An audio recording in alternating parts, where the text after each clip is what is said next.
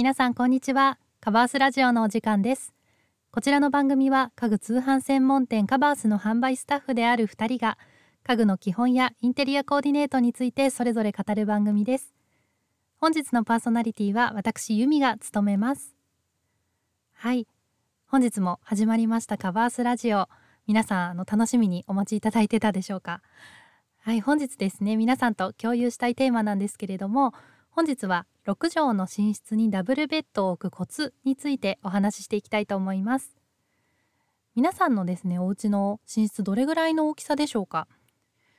私のお家の寝室はですね6畳よりちょっとだけ大きいぐらいでベッドはですねダブルベッドを置いております、まあ、まさにですね今日のテーマにぴったりのま間取りとベッドのサイズなんですけれども結構あの6畳にダブルベッドって狭くないですか？っていうふうに聞かれることも多くてですね、まあ、不安に思っている方も意外と多いのかなと思いまして本日は6畳の寝室にダブルベッドを置くコツを私なりに語っていこうと思います。どうぞ最後までお付き合いください。それでは早速お話ししていこうと思います、まあ、そもそもなんですけれども6畳の寝室にダブルベッドを置けるのかどうか気になっている方も多いと思います。でまあそこなんですがご安心ください。置けます。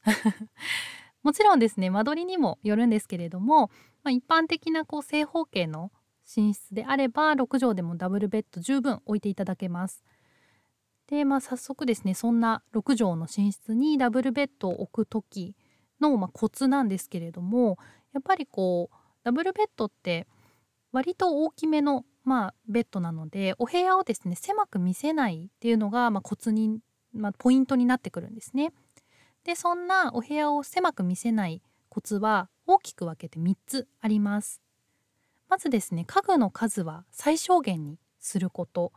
で家具の高さとカラーを揃えること何も置かないスペースを広めに確保することのこの3つです。ね、やっぱりこうダブルベッドですね1人用のベッドと比べると場所を取りますので、まあ、いかにベッド以外の家具をシンプルにまとめるかっていうところがポイントになってきます。でまあ私は以前結構寝室に家具を置いていて、まあ、テレビ台とあとチェストとかあと鏡とかですね結構こう物が詰まってるな寝室にっていう印象だったんですね。でまベッド下になんか衣装ケースも4つぐらい置いていてそれがこう丸見えになってて全然おしゃれじゃなかったんですよ。でまあ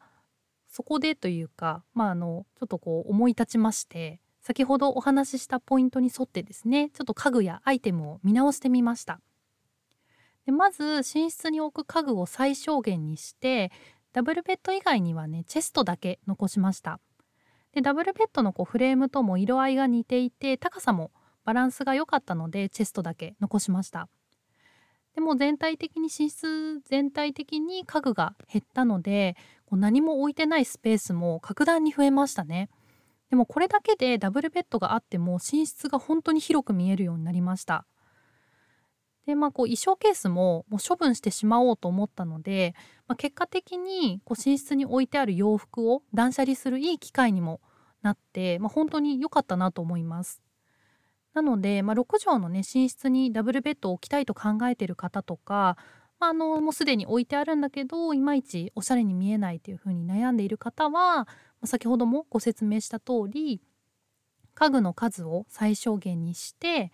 家具の高さとカラーを揃えてで何も置いてないスペースを広めに確保する是非この3つのポイントを参考にしてちょっとコーディネートを考えたり見直したりしてみてください。はい。本日は6畳の寝室にダブルベッドを置くコツについて語らせていただきました。少しでも参考にしていただければ幸いです。でカバースではですねあのご夫婦やカップルにおすすめの機能的なダブルベッドとかあとお一人で贅沢に使用できるおしゃれなダブルベッドまで豊富に取り取り揃えております。ぜひ一度公式サイト覗いてみてください。カバースラジオではインテリアや生活に関する質問を募集しております、まあ、6畳ワンルームにおすすめのベッドは？とかですね。あと睡眠の質を高める方法を教えてなどあなたのお悩みや気になるテーマを送ってください。皆さんから送っていただいたお悩みは番組のテーマとしてどんどん採用させていただきますのでぜひお気軽にお声をお聞かせください。はい。本日も最後までご視聴いただきましてありがとうございました。それではまた次回の放送でお会いしましょう。